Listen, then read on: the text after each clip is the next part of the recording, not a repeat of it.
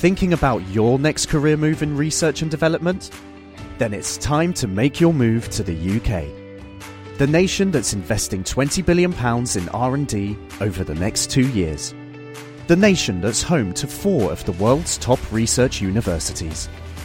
The nation where great talent comes together. Visit gov.uk forward slash great talent to see how you can work, live, and move to the UK.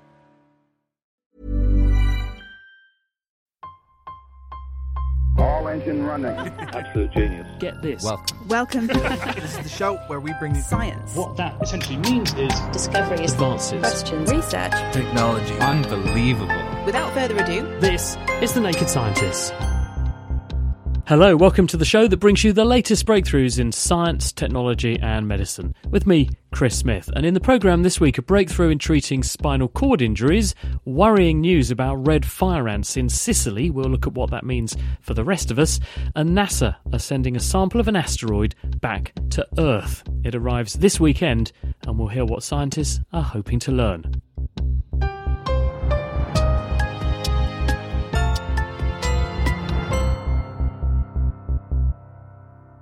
Chemical signals that can guide growing nerves disconnected by a spinal injury back towards their correct targets have been used by scientists in Switzerland to make paralysed mice walk again. Around the world, about half a million people are paralysed by spinal injuries every year, and unlike injuries to nerves elsewhere in the body, spinal cord and brain nerve cells don't spontaneously regenerate to bridge the injury. Part of the reason for that is that a dense scar forms at the injury site, and that can prevent nerves from growing through it. But also, these regenerating nerves might not know where to grow to in order to reconnect and repair the damaged neurological wiring. But now, EPFL researcher Jordan Squair and his colleagues have discovered how to bridge that scar tissue and how to switch on a signalling molecule that acts a bit like a homing beacon to draw regenerating nerve connections back towards their correct targets paralysed mice treated with the experimental approach all began walking again. The team got the idea from how the nervous system develops in the embryo. It is very early days, but it's very exciting all the same. Much of our work trying to regrow the spinal cord is based on development. It's based on the way that a human body would naturally develop. And when our nervous system starts coming into shape, there are a lot of molecules that will guide these different wires to go where they need to go.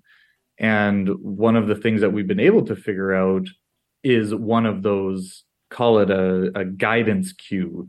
It's almost like a beacon that the wire should come over this direction. And if we put that little beacon wherever we want, we can make the wires grow towards that. And that was really one of the biggest breakthroughs that we had because when we did that, we can tell them where to go. We don't have to rely on them kind of finding their way. Talk us through the experiment then that showed that you could do that. A really big advance of this this work, we managed to, if you think about this injury of the spinal cord, you think of it like a big scar that things can't get through. And what we managed to do before was to grow some wires through it, but nothing happened. We didn't see any improvement in walking. Every animal was still completely paralyzed. And what we managed to do now was because we figured out how to guide them, we figured out how to use these beacons to say, hey, come over here. We were able to grow things where they're supposed to grow. And when we did that, to our surprise, they all started walking again. Th- These are animals with injuries to their spinal cords.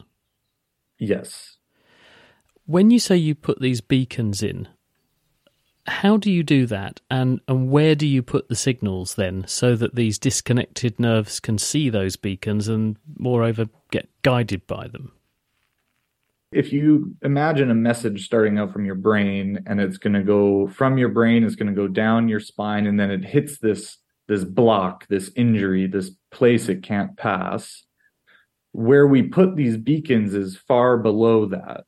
And we put them little bit by little bit, almost like a breadcrumb trail, so that the wires can keep finding them all the way along.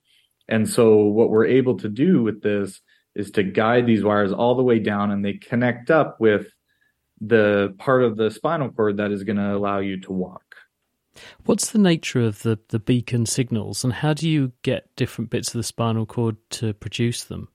What we did in these experiments is we used gene therapy. We're turning one gene on very highly in a very specific place. The way that we do this in this work is we use viruses. And so we deliver a virus into the spinal cord that creates this beacon of these their growth factors to guide the wires where they need to go. And does this work on all classes of nerve cells, or are there different horses for different courses, as it were? You use different beacons to recruit and direct different classes of nerves, because there are different types of nerves going both up and down the spinal cord, aren't there? Some carry sensory information, some carry movement information. Certainly, and and we're just starting to understand how complex this is and how many different types there are.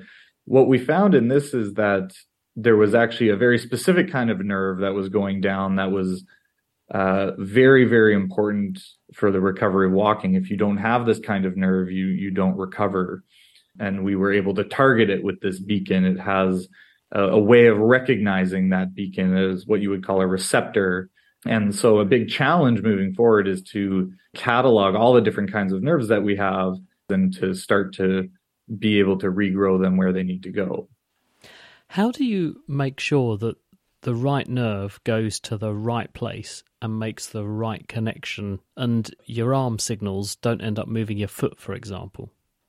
Yeah, it's a very long standing question. And I, I, think we haven't solved that here. To connect everything to the right spot is quite complicated. There's there's different theories about it. And I think the one that I like the most that some people have shown quite nicely is that it might be that the nerves actually already know where to go. And so if we can get their wires into the right spot, they might know already who to connect to. When you did this in your animals, I mean, obviously a mouse and a rat is not a human being, but how dramatic was it and, and how successful was it? What were the sort of breakdown of the results? for us to start seeing this happen, it was really, really exciting. And it was so impressive because it didn't happen overnight. It happened over the course of a couple of weeks. You started to see them move their legs. And then after a couple of more weeks, they started to walk again. It was a very natural process, which makes it all the more believable. It's not a magic bullet. It's not that we did something and all of a sudden magic, everything was working every single mouse progressively regained the ability to walk over a period of time that uh, is very fitting with what we know about how long it would take. As I said, extremely exciting stuff. We'll watch this space. Jordan Squair there, that work just came out in the journal Science. A gene editing revolution is arguably underway. Technologies like CRISPR Cas9 give scientists the potential to alter biology by removing, adding, and changing whole sections of DNA. The potential power of these tools is most apparent in medicine, where scientists have the ability to edit out genes that are responsible for some incurable conditions so that carriers don't pass them on to their children. Some scientists see the next step as performing gene editing on embryos before they've actually been implanted into their mothers, but this comes with a host of ethical concerns. Here's a clip from a short film following the recent sitting of a citizens' jury set up to debate these very questions that I might not live an incredibly long life. Sorry. It's okay. And I believe in choice. However, does any severe morbidity in me and the length of my life determine its value and its richness? While many are excited about embryo editing, any decision over its legality has to be taken with careful thought. Could we be, for instance, paving the way to so called designer humans, setting in motion a slippery slope that leads to eugenics? Or perhaps we might damage ongoing efforts to understand and integrate people with rare genetic conditions into society. The answers to these questions are not simple, and they can't be ignored for much longer. In the search for answers, people with experience of living with genetic conditions, as well as their advocates, often feel they're not always listened to, as James Tytko reports. Hi, I'm Louise. I'm the mum of a child with a rare condition. he's incredibly lucky. His condition is treatable with medication and he's doing really well. But I felt that that a lot of our journey to diagnosis and to find out what he had, it did feel like luck. Um, and I think in this day and age, there should be more choice for people, more understanding of what's happening to them and what they are passing on to their children. That's why I wanted to get involved in the citizens' jury. A citizens' jury is a deliberative democracy exercise. It brings together people from diverse groups, as well as experts and deliberators, to discuss and debate issues with a view to making policy recommendations. These in depth processes are brilliant at unlocking complex, knotty moral issues where there are lots of different value judgments and there is a really wide range of views. Sarah Castell, Chief Executive of Involve, who facilitated the citizens' jury on embryo editing. And, and often ones which give politicians a headache, where politicians say, I don't know what my remit to act is here. You know, I don't know what the public genuinely want me to do because all of their views are so different. There are some things where the way forward isn't clear and where you need to, you need to really sort of have a deep reflection and bring out the nuances and then come together and come up with a clear recommendation. In late 2018, Chinese biophysicist He Jiankui shocked the world when he announced that twins had been born with the genome he had edited. An astonishing development, what he had done was also highly controversial and landed him a three year jail sentence.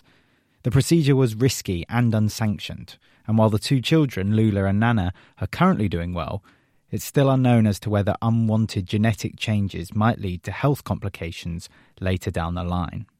One thing is for sure, though Jiankui's procedure meant we couldn't put off difficult conversations about embryo editing for much longer. That was the feeling, anyway, of Professor Anna Middleton, a counsellor whose job is to help families make difficult decisions following genetic testing.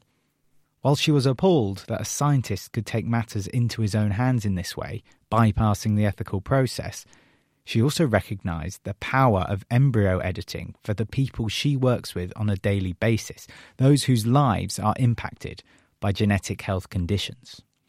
The key ethical issue is that we've made a moral distinction, for some reason, between treating somebody with an inherited condition, so through gene therapies, and that being a good thing, and treating an embryo as a bad thing, in that there's some distinction between the two. And I would argue that if we're waiting for somebody to become ill before we treat them, why are we doing that when we could treat them earlier? And if we're thinking about treating them earlier in childhood, then why not, are we not doing it in utero? And if we're thinking about doing it in utero, why not are we not thinking about doing it before we get to that point? Why aren't we just at least discussing the editing of human embryos to treat inherited disease for all future generations? Let's have a conversation about it. But having this conversation, Anna feels, must hinge on a crucial component I feel increasingly frustrated that the people that are having conversations are the scientists, the clinicians, and the policymakers, and they are deciding on the behalf of others what good enough looks like. And, you know, there really hasn't been broad public debate, dialogue, and there definitely hasn't been um, concerted, joined together dialogue in patient communities. Um, and certainly in the scientific conferences that I go to, there are just so many repeated calls for public dialogue, but nobody's actually doing it or knows how to do it well. And that's what we need is this joining up of really decent dialogue. Yeah, I'm I'm Will. I'm a granddad. Um, I have a, an eight-year-old granddaughter with a very rare condition that's degenerative, life-limiting. I didn't know what to expect of a citizens' jury. I don't think any of us did. But very early on, we had a discussion about ground rules, about um, that it was going to be a very safe space and that people would be respectful. And I think it's been patently obvious that the, the jury has become more than a jury. We're not just a group of individuals who met and went away. We've become, I think Michelle has used the word a family. Um, we argue probably like people do in families, but we look out for each other like people do in families. And I think, you know, we're getting emotional again, but Um, I think it's that. We're not alone. The jury ultimately voted in favour of asking the UK government to consider changing the law to allow genome editing of human embryos to treat serious genetic conditions. That's far from the end of the discussion, though. Hello, I'm Michelle. I feel that the jury itself really wants to bring the recommendations into Parliament. I think that um, we, I think we could possibly set a precedent. We want to hear it for ourselves. We want ministers to be able to ask us directly because I doubt that there's many times in, in their lives where they would have experienced people with lived experiences uh, of rare conditions. Mm. So, in order for this to take any traction and for it to make a difference, in order to create legislation that is going to be ethically sound, the only way for us to do that is to take the information from the jury, I think, and, and run with it. I don't think we're ever going to reach a point where we have global consensus. And I don't think, you know, we could do a million citizens' juries, we could do a million surveys, a millions, millions of workshops, we could involve every different community that's affected by this. I don't think we're ever going to agree. But what we can get to a point of is having a shared understanding of what the values are that we feel are really important to move from there. Um, and it's about bringing a real diversity of debate to the, t- the table. That's and the, the, the uh, citizens' jury is just a part of that. It's a piece of that. Thanks very much to Anna Middleton and to the members of the citizens' jury on embryo editing. The film charting the deliberations of the jury, which we played a clip from earlier on in this piece, is available if you want to watch it on YouTube. Just search up Citizens Jury on embryo editing. The Naked Scientists podcast is produced in association with Spitfire, cost effective voice, internet, and IP engineering services for UK businesses. Find out how Spitfire can empower your company at spitfire.co.uk. Music in the programme is sponsored by Epidemic Sound Perfect music for audio and video productions. You're listening to The Naked Scientists with me, Chris Smith. Still to come, NASA is set to receive a package from far, far away in space because this weekend a probe returns with samples from an asteroid. And do tattoos protect you from sunburn? Before that, though, invasive and non native species can play havoc with ecosystems and economies all around the world. Australia knows only too well about rabbits, cats, and cane toads, for instance, and in the UK, invasive species are thought to cost us £4 billion a year, owing to damaging effects on industries like forestry and agriculture. Well, now there's troubling news regarding red fire ants that have turned up in Sicily and may possibly be destined for here too. Will Tingle takes up the story. The red fire ant, Solenopsis invicta, is the fifth most costly invasive species in the world, costing global economies nearly $6 billion a year.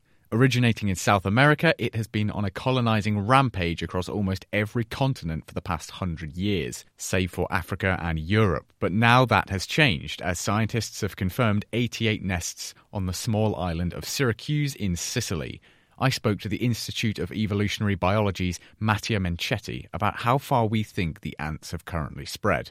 So it's uh, hard to say. For now, we know that they are in Sicily and they are in this spot, and we don't really know the real extension. We what we know is that this species has been there for at least probably four years, maybe even more. And this probably is not the first site of introduction because it's a very small uh, marina so it couldn't arrive. It's impossible that, let's say, it's unlikely that it arrived from US or China. So there has to be somewhere, a place where it arrived first, maybe a big harbor or an airport. We don't know it yet. So this is what we will need to find out. The implication, therefore, is that these ants probably entered Europe somewhere else and made a separate journey to this island. Wherever that original point of access was remains to be seen. But regardless, four years is seemingly a long time for these ants to exist and go relatively unnoticed on the island. Yes, and maybe it can be even more, I would say. So we don't really know. Also, the area, it can be much larger. It's hard to find uh, such small insects. They create big colonies but there are not so many ant specialists in Europe. For the general public, these are just ants. Maybe they are more painful when they sting. And that sting is no joke. In fact, it is so potent it can cause some children to go into anaphylactic shock. That's bad enough, but the problems don't end there. They cause a strong decline of in general biodiversity of like uh, insects, uh, invertebrates in general, and even small vertebrates. And then we had also the economic problem of these species. They can damage uh, electrical equipment, for example, agricultural losses there are due to the presence of the species. These ants then cause medical, environmental, and economic havoc outside of their original habitat. So, what is to be done? Eradicating invasives is a notoriously difficult task. Just ask Florida about their Burmese pythons. So, what is the plan to deal with these ants?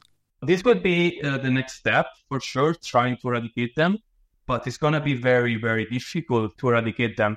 First, because we don't know actually what is the real expansion of the invaded area. So, this is going to be, I think, the first step, understanding where they are, and then the local authorities will try to eradicate them. And let's see what is going to happen because there is ex- long experience of eradication of the species, and it's mostly about control. It's very hard to eradicate the species. New Zealand managed it three times actually, but it really will depend on the extension of the invaded area.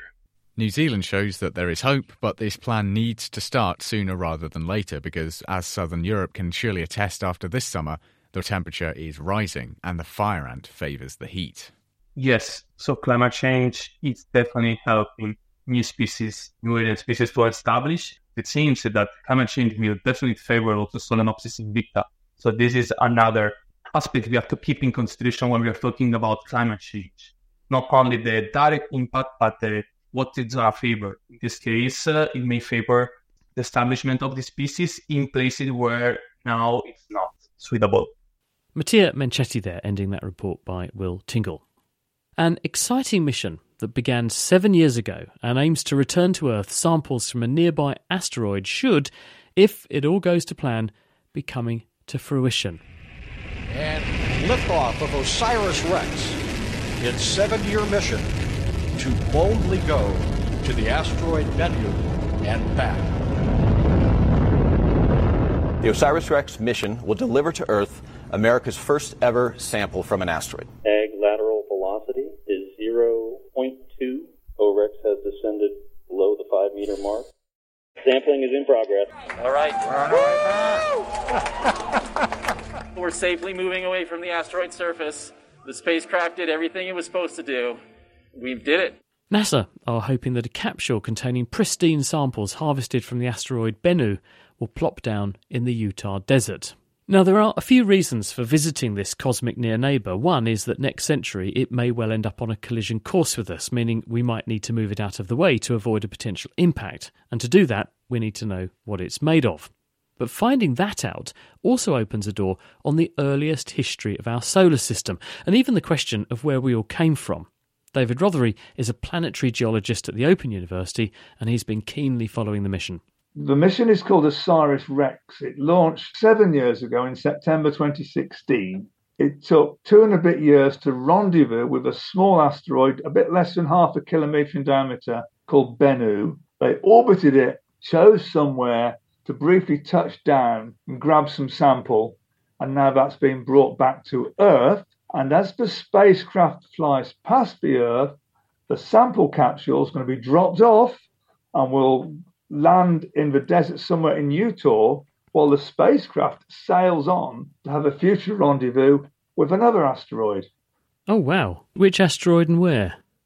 It's going to rendezvous with an asteroid called Apophis. It won't bring any sample back, but it will be able to do a good job with its rendezvous, hopefully going into orbit around the asteroid if there's enough fuel you can learn an awful lot from orbiting these bodies. You can get the density pinned down because you know their size and their mass.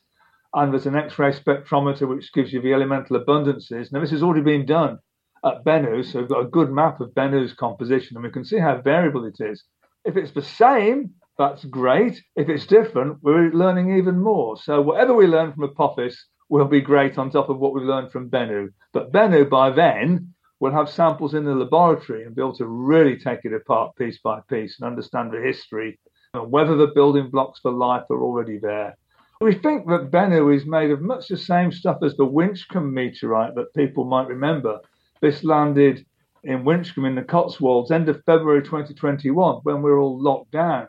But it landed on somebody's drive, and scientists were there very quickly, and it was collected very quickly. But it had travelled through the Earth's atmosphere, been on somebody's tarmac drive, some bits were in fields, so slightly contaminated.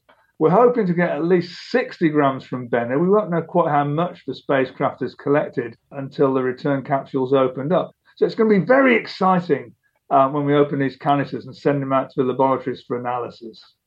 Some of the headlines which have documented this mission have said that one of the reasons for going to Bennu is because this poses a threat because it's almost on a collision course with the Earth. So we need to know what it's made of so we can work out if we have to blow it up or something. Was that just to get some headlines? Is it more that it's interesting studying asteroids and that's the primary purpose of the mission? Or is there genuinely a threat here from this potential impactor? I think Bennu was chosen for multiple reasons. Scientifically, it's very interesting because of its its richness in carbon and therefore in organic molecules its shape is intriguing. It's spinning so fast, it's in the shape of a spinning top. But also, as you said, it's a potential threat to the Earth. Bennu's orbit crosses the Earth's orbit. One day it could collide with the Earth. Now, this size, half a kilometre across, not much of it would survive passage through the Earth's atmosphere. It would break apart because it's a collection of boulders, it's not a solid lump. So you wouldn't be forming a major dinosaur killing impact on the Earth. But we do need to know about the physical composition, mechanical composition of these things, because if a bigger one heads our way, we would like to be able to divert it. If it's going to fall apart too easily, you might turn one crater forming impact into several crater forming impacts, which is perhaps the last thing that you want.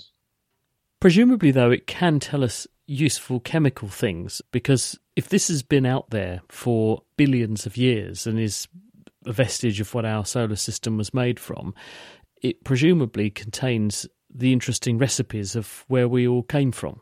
Yes, and it probably has materials which were delivered to planets like the Earth, which enabled life to get going. Now, we don't say asteroids carry life, we say they carry the potential building blocks for life. And we'd like to look at these in Bennu in the samples that have come back totally uncontaminated in a sealed container those materials will be exactly as they were in space. And what's involved in the actual landing and recovery? How are they actually going to do this?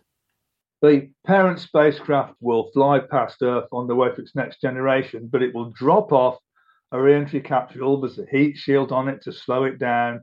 Parachutes will deploy, and eventually it'll hit the ground in Utah I'm not sure how fast, probably quite fast. You wouldn't want to be an astronaut on board a capsule like that. It'd be a fair old jolt.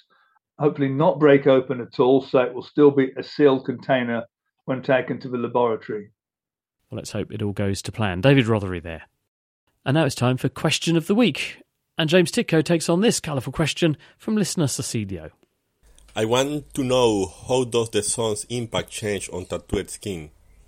Could tattoos protect us from getting burned? Thank you. Thank you, Cecilio. So, will tattoos protect us from sunburn? Well, to help us with this inky inquiry, we're going to explore the two layers which make up our skin. To that end, I've enlisted the expertise of Julia Newton Bishop, Professor of Dermatology at the University of Leeds. The top, scaly layer of our skin is called the epidermis, which protects us from many different harmful things and is renewed constantly so that the tissue remains healthy. The epidermal stem cells are special cells within that skin and they're replaced every four to six weeks, and the dead cells are shed as scale. The stem cells themselves do self renew, but protecting these cells from damage is crucial, in part to prevent them from becoming cancer cells. In order to protect these special stem cells from sun damage, the epidermis may thicken up, for example, in people who work outside, but most of the protection results from pigment or melanin, which reduces the sunlight that gets through to the stem cells, which are found at the bottom layer of the epidermis. In people with pale skin, there is less melanin and often a different type of melanin, red or brown in colour rather than black, and this means that there is more damaging energy from the sun reaching the stem cells in the bottom layer of the epidermis. And these cells are then more likely to get damaged and over time become cancerous. The other layer of our skin we have to note is the dermis. The dermis lies below the epidermis and has many fewer cells, but is very important for the strength of the skin. It is also the structure in which hair follicles, blood vessels, and essential structures such as nerves lie. In this layer, you'll find the small muscles which make your hair stand on end in goose pimples and glands which produce grease and sweat. Below the dermis is fat fibrous tissue and larger muscles. Tattoo pigment lies in the dermis. That is, the tattoo pigment lies below those critical stem cells of the epidermis and therefore cannot protect them from sun damage, which is why tattoos cannot reduce the risk of skin cancer. Thanks, Julia. And thanks to Cecilio for that thought provoking question. Next time, we'll be tackling this question from listener Simon. Regularly on my car wing mirrors, spiders' webs form. I imagine that a web on a car is a great place to catch food. Because of their tiny size, are they well able to cope with my car doing 70 miles an hour, or do the, some of them get blown away? And when I remove the webs, are they replaced by spiders, who are a permanent colony living near my car mirror? Thank you. Well, what an interesting question. It is indeed, and you'll have to come back next week to find the answer. And indeed, if you know the answer, why not share it with us? It's chris at thenakedscientist.com by email, or you can go on our forum at nakedscientist.com forward slash forum. There's a question of the week section there. That's all we have time for this week. On Tuesday, it's the turn of our next instalment in our Titans of Science series. I'll be sitting down with the pioneer of IVF treatment and lover of the stage, as it turns out, Lord Robert Winston. The Naked Scientist comes to you from the University of Cambridge's Institute of Continuing Education. It's supported by Rolls Royce. I'm Chris Smith. Thanks for listening. And from all of us here at The Naked Scientist, have a lovely weekend and goodbye.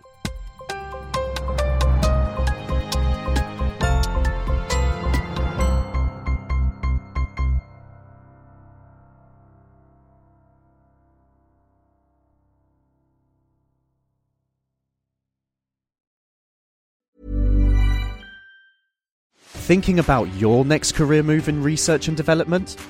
Then it's time to make your move to the UK. The nation that's investing 20 billion pounds in R&D over the next 2 years. The nation that's home to 4 of the world's top research universities. The nation where great talent comes together. Visit gov.uk forward slash great talent to see how you can work, live, and move to the UK.